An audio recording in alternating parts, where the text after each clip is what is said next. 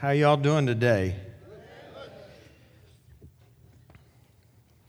I have a few props here, and we'll get to those.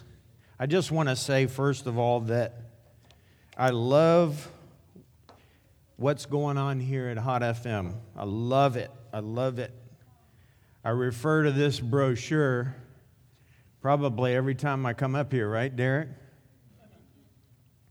And if you haven't gotten one of these, they're out there on the counter. I want you to grab one and read it. And if you haven't read it for a while, maybe you want to reread it again.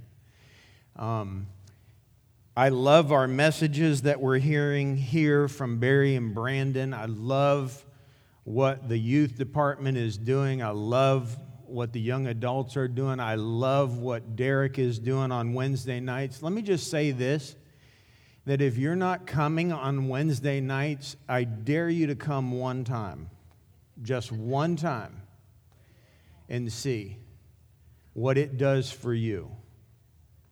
We get reports all the time from people who are finding out that come and they, they're finding out their gifts and they're finding out where God wants to plug them in and how God wants to plug them in.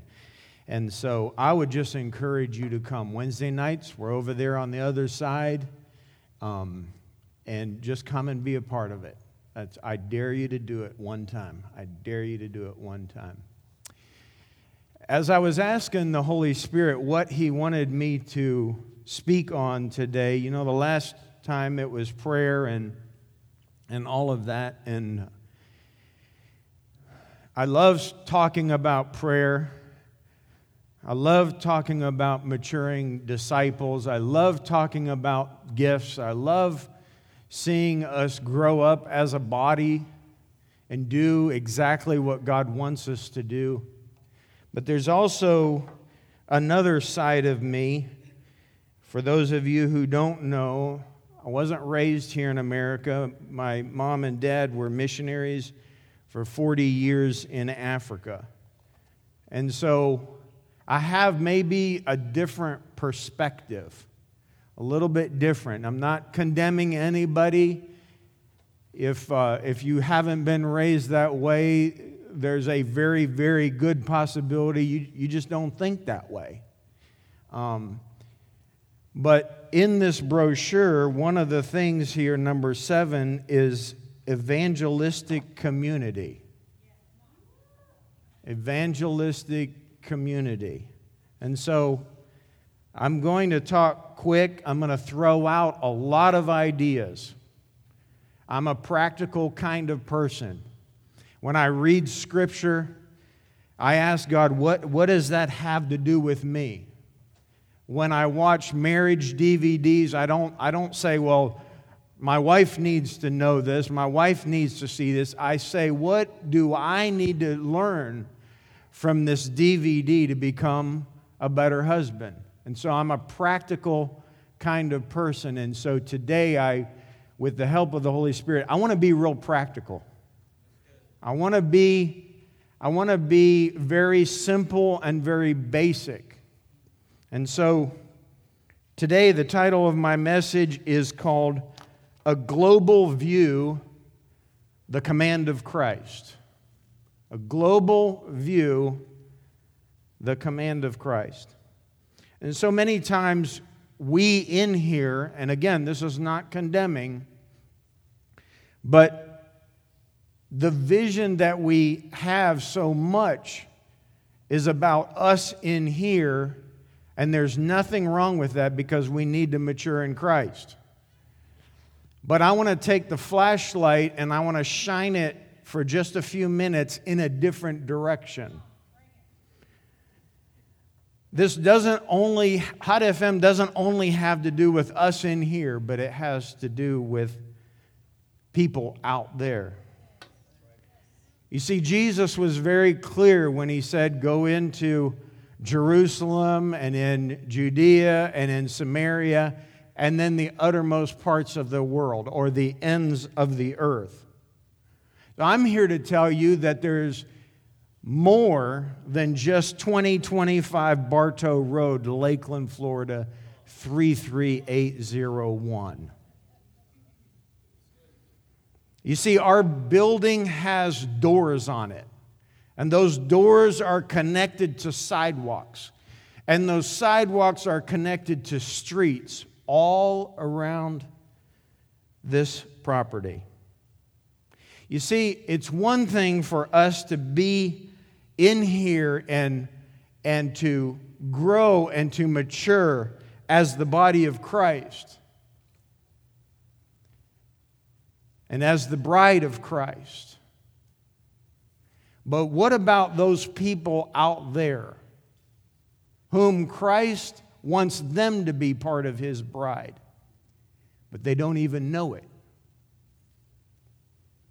John Axe was just up here talking about Harvest Festival. You don't have to go around the world to find people who don't know anything about Jesus. So many times we, we think in our minds that that's what it is, and it is part of that. And I have lived that and continue to live that to this day. But there are people right near each one of us throughout the week that we come close to, we pass, we interact with, we, we greet at the gas station or the convenience store or Publix or Winn Dixie. That don't even think of Jesus. Jesus never crosses their mind. And I'm not condemning anybody, but I'm telling you, there, we have our job cut out for us. You say, well, it's not all on us, is it? No, but it's partly on us. And I want to encourage you, we can, we can do better. It's one thing for us to feel like a family in here. But what about creating a family out there that can be connected to us in here? It's not about me and mine or us and ours. It's about the command of Jesus, which wasn't a suggestion, it was a command. Therefore, go and make disciples of all nations baptizing them in the name of the Father, Son, and Holy Spirit. I like this translation. God authorized and commanded me to commission you. Go out and train everyone you meet, far and near, with the gospel, and instruct them to do and practice what I've commanded you to do. Sometimes we forget. God wants us to have a global view. Acts 1 8, we all know the passage. But you'll receive power and the ability when the Holy Spirit comes on you, and you'll be my witness, telling people about me both in Jerusalem and all Judea and Samaria and to the ends of the earth. A global view. But a global view isn't necessarily just way, way out there. A global view has to do with the city of Lakeland right here. It has to do with across the tracks, like John was talking about. But it also does include far, far away. And I'm praying that as I speak today, maybe the Holy Spirit would call a young person to be a full time missionary. I don't have that call. I know what that call is, I understand what that call is, but I don't have that call. But that doesn't exclude me from participating, from helping someone else fulfill their call. Some of you who have been here a while have heard me refer to one time in Africa when my dad and some pastors were going into an area where the gospel had not been given to their knowledge. The group of pastors got in the vehicle with my dad and they drove far for several days into this region. and one day they were driving down the dirt road and they one of them in the car looked out into the field and saw a man look like he was kneeling down or squatting down and they weren't sure exactly what the problem was they were they didn't know what he was doing um, and so the next pastor said well why don't we stop and go find out and so they slammed on brakes and they went uh, pulled off to the side there and walked out through the bush. And go ahead and put that slide up. As they walked through the bush, they found this man. It's an old picture. You'll have to focus carefully. This man was crouching down there by those stones and come to find out those that pile of stones was his god you see there, he's got uh, parts of a goat in his hand. Those two baskets up on the top there are what he used to bring chickens. Um, you see there, right below the baskets, a bowl of blood where he had sacrificed and caught the blood and cut up the chickens and the, and the, uh, and the goats and laid them on those rocks and he was there to worship his God. A grown man. Grown man. And the pastors, one of the pastors knew the language and greeted him and had asked him, You know, what are you doing here? And this is what he said. He said, My grandfather came here. My father came here and brought me here. I come here and sacrifice to our family God. Said, I bring my sons to come and do the same. What a haunting statement for a grown man to give in the day and age that we live in. I don't make this stuff up. I'm not exaggerating. The picture shows exactly what I'm talking about. But I don't know about you. I have a problem with there being people in the world who still do this kind of stuff. I have a problem with it. Because my Bible says that he died for the whosoever's of the world. That it's not just for us in here to have great worship and great preaching and mature in Christ and have a family and do what we do. There's more that we can do. You see, God has a global view. His gospel is a global gospel. And God expects the church to be a global church and preach a global gospel. The next slide is a man here who came with his fetishes, with th- trinkets and things that he worshiped, um, good luck charms and things like that. He came because he wanted to, he had gotten saved and he wanted to burn them. And I can remember as a little boy standing there. My dad let me stand right there with him. And I can remember as this man threw those things in the fire, I can remember as it was yesterday, those things screaming. Screams came out of the fire as those gods were burned that day. Made an impact on me. And the next picture, he's testifying to the peace that he has in his heart from surrendering to God. Hallelujah.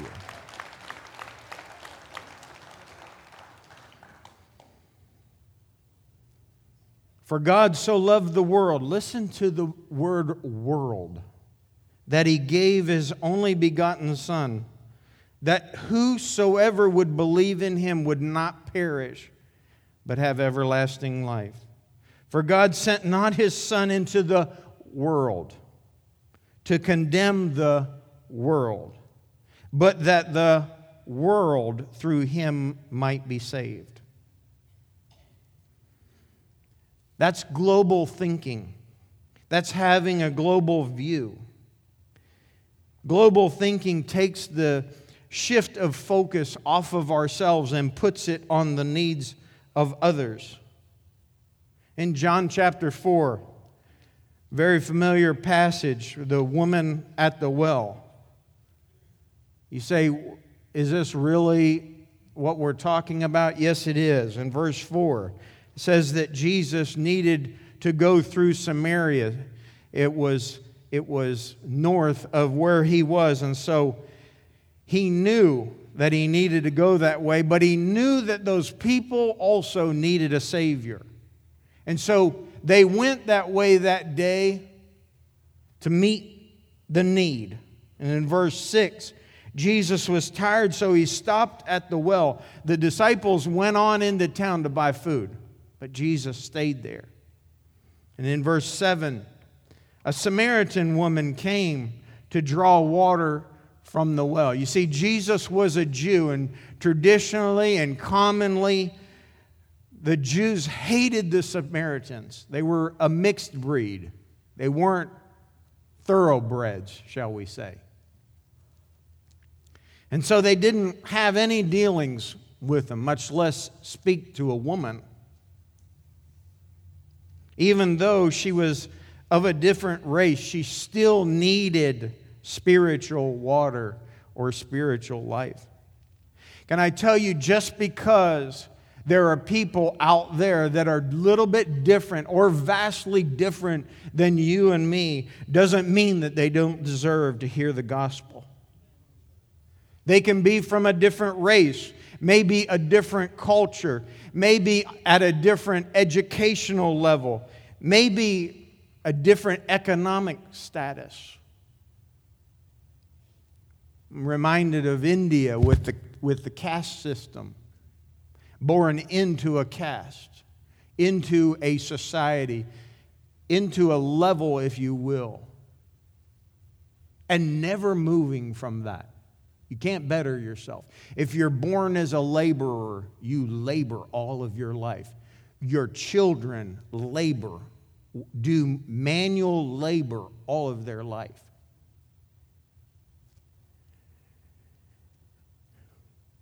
Maybe it's a different language. Maybe it's a different lifestyle. I was thinking this week, talk about lifestyle. You don't, you don't have to go to another country to see a different lifestyle. Just compare people that live in New York City compared to people that live in the mountains of Tennessee. Different lifestyle. In verse 9, the woman was surprised that he would ask her for anything or have anything to do with her. Have you ever been asked by someone, Why do you care so much about me? I'm talking about a lost person. Have you ever just been friendly to someone? Maybe it was your neighbor and you struck up a conversation, and that conversation developed into a relationship, and it went on for weeks and years and all of that. Have you ever been asked what makes, what makes you different than the rest of the people that I hang out with? Why, why is it that you have such peace in your life? Why is it that you're so happy? Or why is it that you have, you just act like you have everything together? It seems like you just got it all going on. I'm reminded of my sister and her husband who were missionaries in Greece. And a few years back, when the refugees were coming over, they were fleeing Syria and different parts of the Middle East, and they were trying to get to Europe for a better life. My sister and her husband would, would actually meet the boats coming in. You'd pay smugglers, and they would bring you on boats um, to the shore, and they would be there and, and would receive them. And, and then they had a refugee center. It wasn't run by them, but they participated and they helped in it. And they would help these refugees, most of, most of which were all Muslims. And they would help give them food and give them clothing because on these rafts you can't i mean you just get on it. And the horrific stories of children falling off in the middle of the night and drowning and you can imagine it's just horrible. Way too many people on these on these rafts but at this refugee center they would give them food and they would help them sign up to get an apartment and a, and a place to live and one of the families that came to them was a, a wealthy Muslim man. He owned a construction company, sold uh, road construction equipment, uh, graders and dump trucks and things like that. And so he was a wealthy man, but he had had enough. He saw them slaughter innocent people. And so he chose to take him and his family and come out. And so my sister and her husband were just there. And so day after day, they would see him. Week after week, they would see him. And finally, one day, after several weeks, he, he asked my brother in law, he said, can I, can I talk to you in the office? And my brother in law said, Of course. And he went in and sat down. And um, here's the comment that he made to my brother in law. He says, I am a Muslim, and no Muslim has ever cared for me like you have cared for us as strangers. He said, No, the people from my religion, not only do they not care, but they slaughter us. And here we come here and you greet us at the shore as strangers, knowing nothing about us. And you work day after day after day to help us find our way. My brother in law said to him, said, Well, we are Christians and we believe that we must do what God tells us to do. And part of that is to reach out to people like you. And here was his response Then my family and I must also become Christians and do what Jesus says.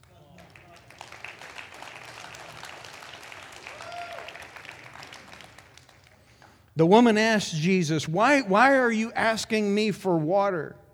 Why are you having anything to do with me? And Jesus replies, If only you knew what a wonderful gift God had for you and who I am, you would ask me for some living water. You would ask me for eternal life.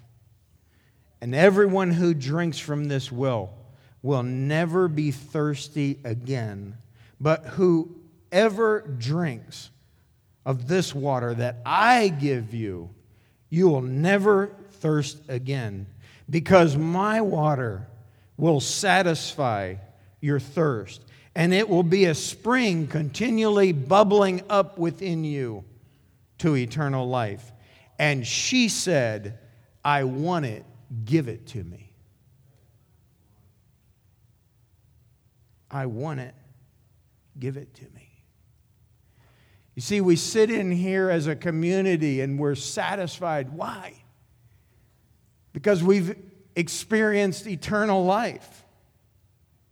You remember back before you were saved how you were never satisfied. Your, your hunger, your thirst, your desires, your longingness, your, your emptiness that was inside of you was never satisfied. I can tell you this there's never been one person who truly met Jesus who wasn't satisfied. No one. No one in the entire world came to Jesus and walked away unsatisfied. because He is the one that satisfies us. He is the one that gives us living water. He is the one that allows us to enjoy His presence.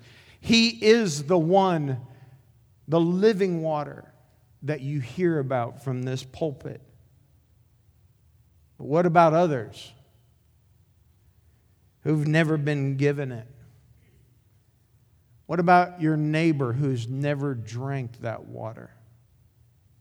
What about your friend at school who's never accepted Jesus? You see, Jesus goes on to tell her that he's the Messiah, and she leaves her water pot and goes back to the village to tell everyone, Come and meet this man. And many people from the village come out from the town to see him. And then the disciples come back from buying food. And Jesus talks to them about the harvest. He says, Lift up your eyes and look on the fields, for they are white already to harvest.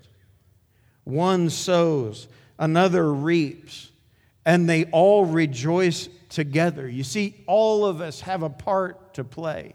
All of us. There are some that sow, but then there are some that reap.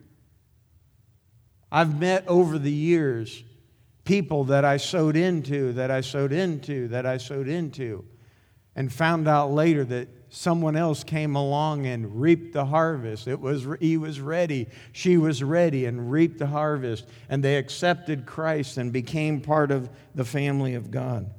You see, but before the sowing and before the reaping and before the rejoicing, we have to shift our focus off of ourselves and onto other people. Before we got saved, we focused on ourselves, but now that we've experienced the gospel, we must focus and be able and willing to share Him with the world we can see that even the disciples were more concerned at that time with even going and getting food than they were the white fields that were ready for harvest. And Jesus was trying to communicate to the disciples that reaping now is priority, that the harvest is ready now. He was trying to communicate the urgency, the urgency of being ready for the harvest and reaping the harvest. So even though the woman and the people were from a different race, Jesus saw them as being in need of a Savior. And with his global view, he reached out to many in the village. In fact, in verse 41, it says that many of them believed. Not just her, but many of them believed. What if Jesus had not traveled that way? What if he didn't stop at the well? What if he had gone with the disciples to go buy food in the town? He would have missed her. I believe that he was led by the Spirit of God to stay there. What if you don't be a witness where you are? What if you're not a witness at your job or in your school or just out in life? You'll be missing the opportunity that God is giving you. When you look at people, do you see them the way God sees them? Do you see that they're in, see them in a way that they're in need of a Savior? Do you see them in the eyes of eternity? You may be wondering here how in the world can I get involved? I can't go overseas. I, I don't even know where to begin. It just seems like an impossibility or unrealistic or such a daunting task. Can I tell you, you can be involved. You, each one of you, even the youngest child in here, There's something that you can do, and God will lead you to do that. It's, it's really simple. The gospel is really simple. Being a witness is really simple. So I have some ideas for us all. I told you I'm a practical person. Everyone can be involved. You may be here today, and maybe God is calling you to the mission field to another country. Can I encourage you to do it with all of your heart? All of your heart. I'm reminded my dad had Muslim friends out there for years and years and years, and one of them was a taxi driver. His name was Fashani. Dad always witnessed to him, always witnessed to him. Every time that he could go into town and see Fashani, he'd stop by and see him and, and witness to him. And one day, my dad needed him to, t- to take him to the airport, and dad was sitting in the back seat of the car, and they were headed, headed to the airport. Dad was witnessing to him, and Fashani said this to him, said, I can't become a Christian. He said, I'm a Muslim. He said, I've, I've, My father was a Muslim, and I'm a Muslim. My whole family is a Muslim. And here's, here's what he said to my dad He said, Why didn't you come here sooner?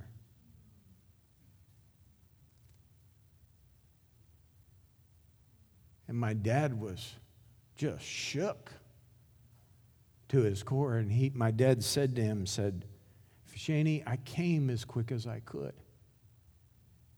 I was, I was 26 years old when I got on a boat, a freight liner, and sailed to Africa with my wife and kids. I had to go through Bible school. I needed a pastor for a few years, but I came as quick as I could. And Fashani was asking him, why didn't you come sooner? Can I tell you that there are people out there in Lakeland, in Lakeland, across the tracks, out these doors, who are waiting for you and I just to tell them about Jesus. Nothing fancy. You don't have to have a sermon prepared. You don't have to memorize chapters of the Bible.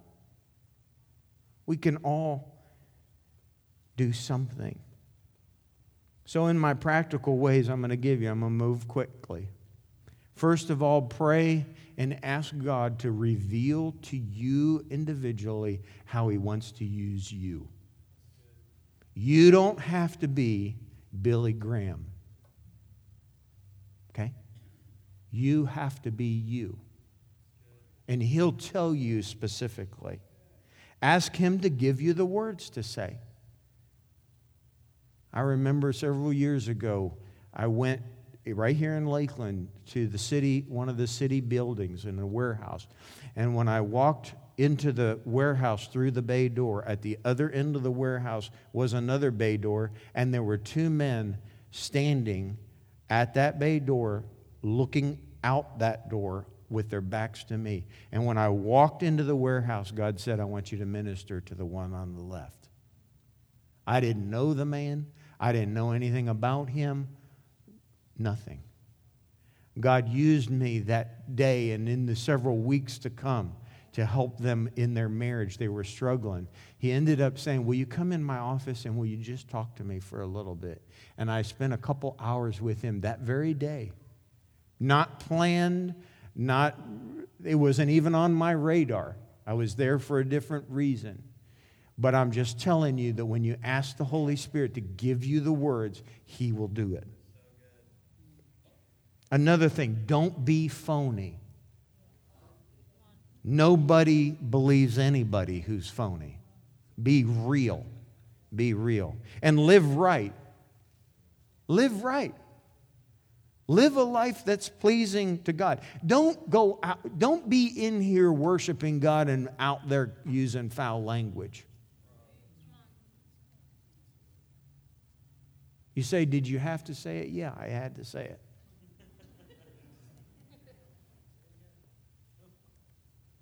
Don't do that. Don't talk like the world. Don't act like the world. Don't be fretful and worrying where you have no trust in God. Don't be a negative person out there. Be a positive one. So we pray and we ask God to use us. Secondly, we get involved or we get connected. Jose is here and Enrico here. You know they have they have outreaches every couple of weeks. Well, I'm afraid they're going to ask me to say something. Go and scoop food out of a pan onto a tray and smile and hand it to somebody. Isaac with the Dream Center downtown. You can get connected with that. And then the Harvest Fest. You, what John Axe said inside that kitchen is filled with food. You can come and fill up a bag based on the instructions that you're given. You can go out, put it in the vehicle, go over there, and while someone's driving, you can have one bag in your hand and a door hanger in your other hand. All you have to do is walk up, knock on the door. If they answer, you give them the food and the door hanger, which tells them about the harvest festival. If they don't answer, put the door hanger on the door. We're, I don't believe that we're going to leave the food because someone could steal something or whatever and it get out of hand. It's better to give it to them individually. How difficult is that? And yet, who knows? It could be the doorway of a salvation for somebody, some stranger that you knew, and you just knocked on their door with a bag of food. This is what I'm saying. It is so easy. And then we all know that First Fridays happen every Friday. Some of you may want to get together and get one of those booths down there and maybe get the guitar out and sing some songs and have a couple of people just standing around so when people walk up and down the street and they they stop to listen, maybe you could just go up to them and say, Hey, can I pray with you about something? If they say no, don't worry about it. It's okay. But if they say yeah, you say, Well, what can I pray with you about? And they could give you a one sentence about their situation, and you pray, and the Holy Spirit will give you the words, and it's His from there.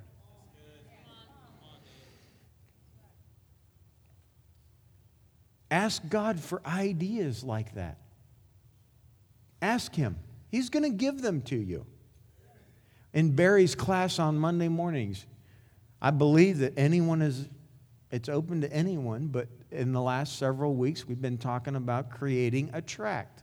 Some of you are gifted, not me, but are gifted, and I want to encourage you. Why don't you create a tract? Get with me.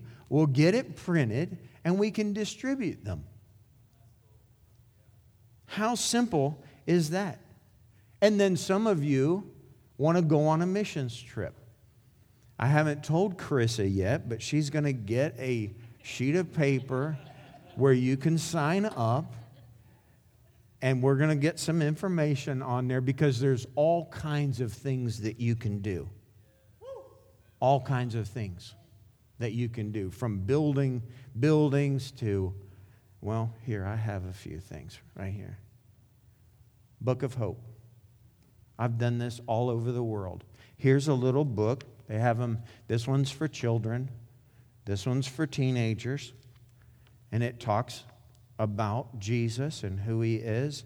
This one for teenagers talks about sex and moral issues, drug abuse. But in the back of it, it has the plan of salvation. And here's what we do this is how simple this is. We go in, there's an, this organization makes these in South Florida.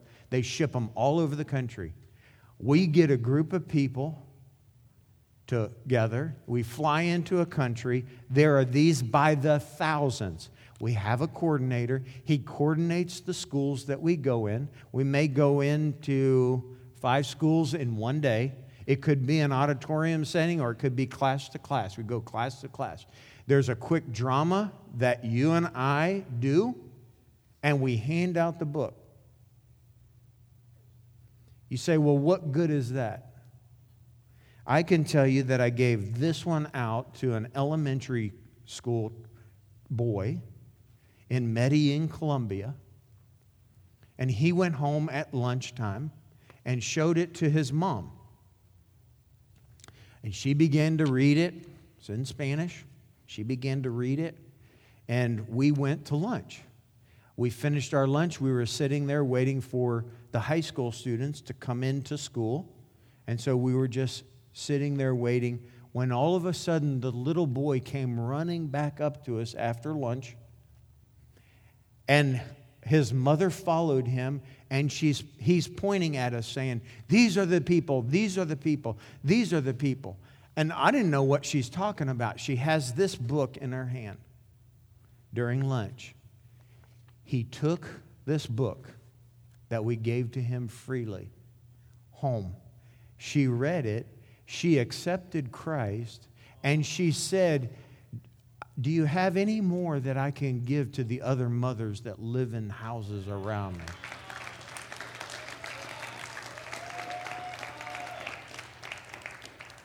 Little, a book. Most of them have never owned a color, colored book in their life. To them, it's huge. It piques their interest. And then as they read, the Holy Spirit takes over. How about this? I know you've never seen this. This is a little sachet. Okay? Kind of squishy.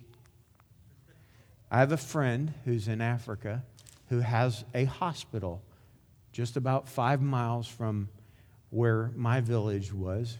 I didn't know that until recent that he has a hospital. And the villagers come in with their malnourished children and babies.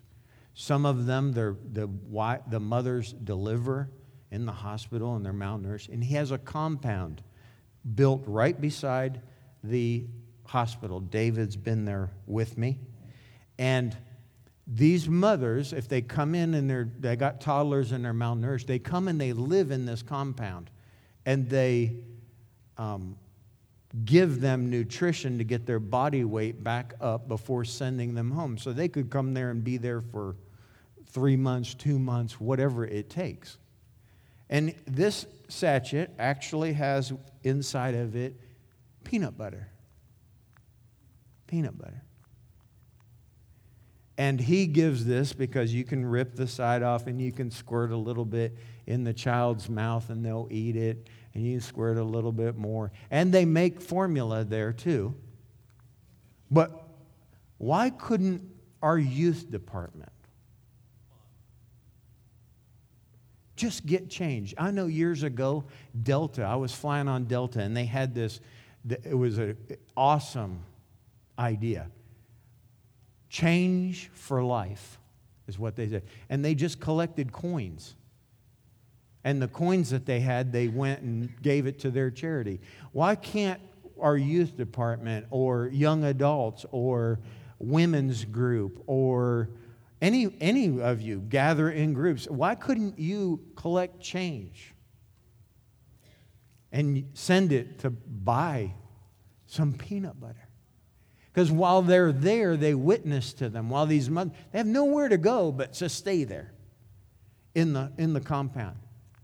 Why couldn't, why couldn't we participate with something like this? You say, well, I never knew anything about it. Well, now you know something about it. But there's, there's ideas. Come and talk to me. Come and talk to me. So we pray about it, we get connected, and then we give we give. These are things that anybody can do. Can I tell you, being raised Assembly of God, it's the young people that raise money for the missionaries to buy their vehicles. The young people raise all over the nation, raise enough money to buy vehicles for missionaries overseas. And some of these vehicles have to be four wheel drive and heavily equipped with all kinds of things on it, and they buy them. They buy them. What about if you contacted one of our missionaries and you said to them, Tell me about an outreach that you're going to conduct? Maybe an evangelism outreach of some kind. And maybe you as a group could partner, could tell them, I'm going to partner with you for this project, or I'm going to partner with you for one year. And you be able to raise money and send it to them. Maybe to buy a set of tires for their vehicle. Maybe to buy a, a projector to show the Jesus film. All kinds of things. You can contact them. Maybe, maybe God wants to use you to organize an event like Run for One. Remember Run for One that we did? What about something like that? Maybe another event that you could organize. Maybe you could get connected with a company or an organization that translate the, translates the Bible into another language. Wouldn't that be cool?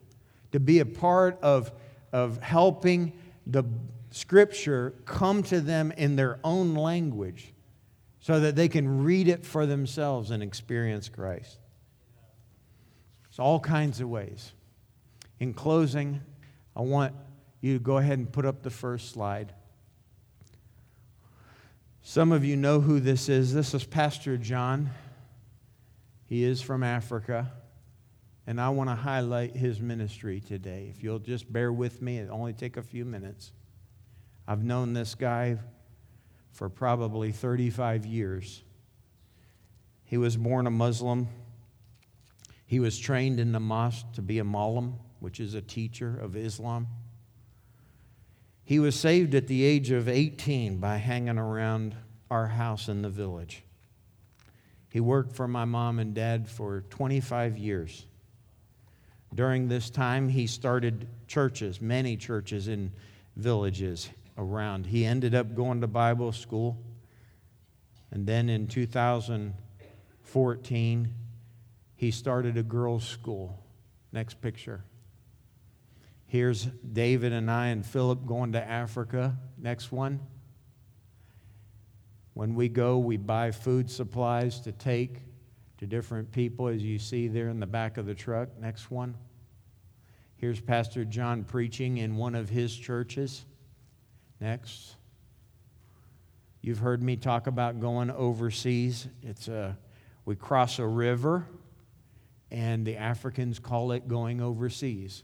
And when we go over there, we do crusades. Here's what a crusade looks like. You get a sound system and you turn it up real loud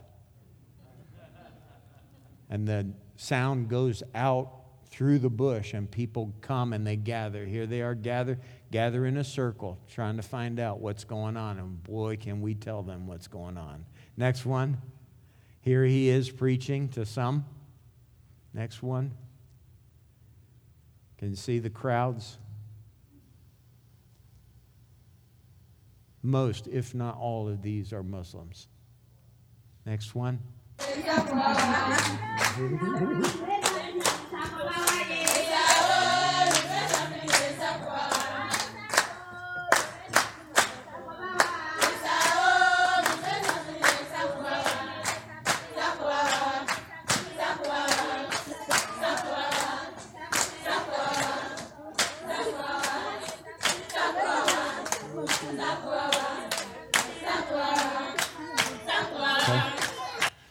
What that is, is those are the girls that have graduated in their graduation. Um, when the, John gets these girls off of the streets, not saved, prostitution, maybe their father died and their mother married another man and he beats her, so she runs away. John gets these girls, he brings them to the school. He teaches them to read and write. He has a, a lady that lives there with them. He hires teachers. Um, they teach them to make soap and to do tie dye. Can I tell you, original tie dye, I believe, came from Africa? Um, you women call it shea butter. Shea butter. We call it shea out there. The trees are out there. They get that and they make oils for their skin because their skin is so dry because it's so hot out there. And then he teaches them how to sew. And then when they graduate, he uh, gives them a sewing machine that you'll see. You see their outfits. They've sewn those outfits for the graduation. Next picture. There's the sewing machines on the tables, and many of you have helped us over the uh, last couple years to buy these sewing machines to give them so that when they leave, they don't go back into that lifestyle. They're not drawn away. They can have a living, make a living by sewing things. Next picture. Here they are. Here's the family. Their families come. You see them covered? Those are Muslims with their heads covered. They come to watch their daughters graduate, and they graduate as Christians.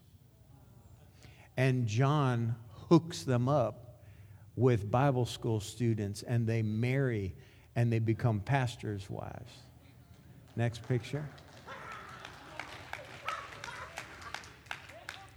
Here the girls are sewing with their sewing machines that are crank machines, no electricity.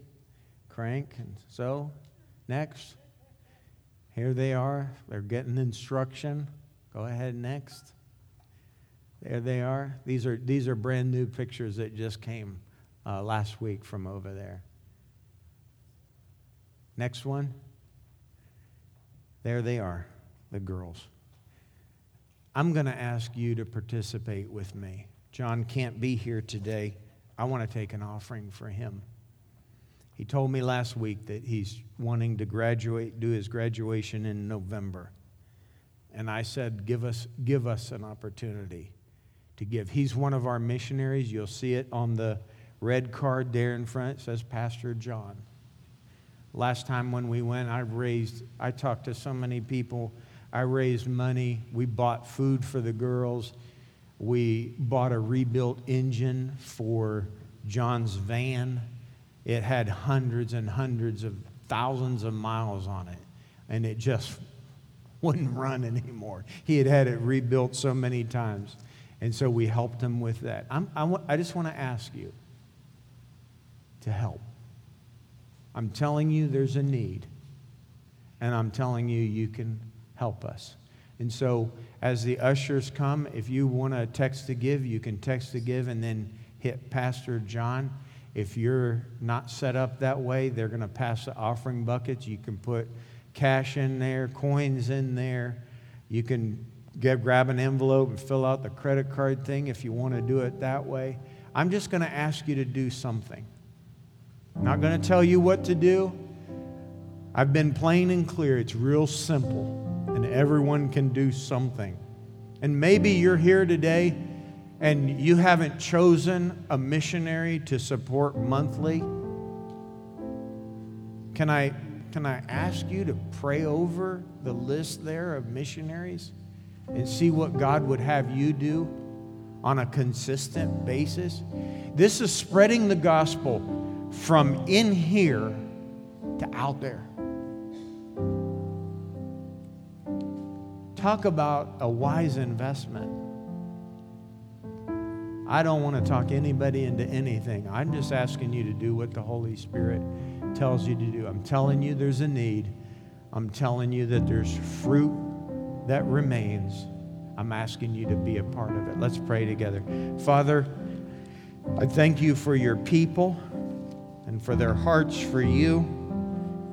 I thank you for speaking to them even in this offering. Maybe they're not prepared to do it today, but maybe next week or in the days to come. God, I pray that we would be not only a Lakeland church, but a global church. I pray that our view, our mindset would be to reach the world with the gospel. I pray that you would help each one, even the youngest person, give them ideas, give them ways in which they can spread the gospel right here in Lakeland and beyond. May we get our, our eyes off of ourselves and see with eyes that you have for the whosoever's of the world that Jesus came to die for. May we be a part of advancing your kingdom, not only here in Lakeland, not only in this room, but outside these walls. Speak to your people, I pray. In Jesus' name, amen. Go ahead and pass, pass them real quick.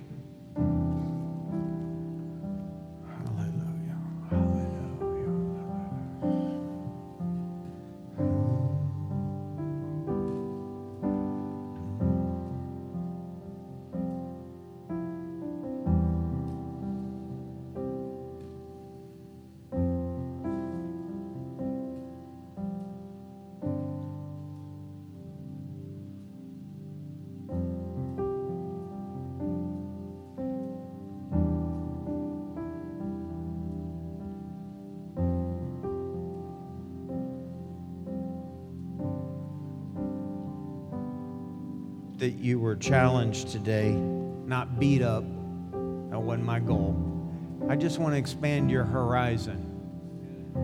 I want you to, you know, when you buy a, a, a, camera, it comes with a lens. I, want, I wanted you to take that lens off and buy a wide angle lens and put on there. That's what I wanted you to, wanted to do today.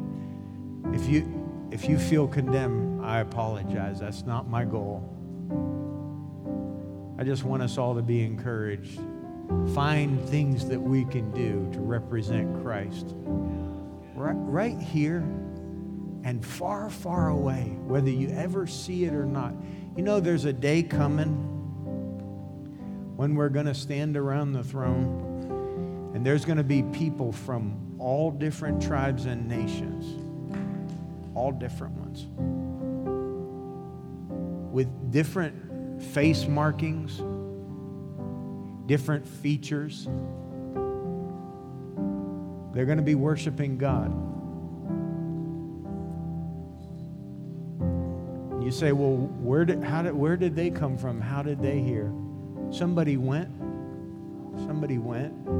Somebody prayed for them, and somebody sent them. That's how. And we can all be a part of that. Let's stand together. Want to thank you for coming today. Be blessed. Father, I pray that you would bless your people. I pray that we would find ourselves in you this week. I pray that we would reflect you very clearly wherever we go pray that we would remember those that are on the foreign field, on the missions field. Pray for their protection. Pray for the anointing of God. Pray for their encouragement today. Some of them facing very, very difficult situations. Be their strength today. Be their encouragement today. Be their hope. And may they share with other people as we share with other people right here. We pray these things in Jesus' name, and everyone said, Amen. Amen. You're dismissed.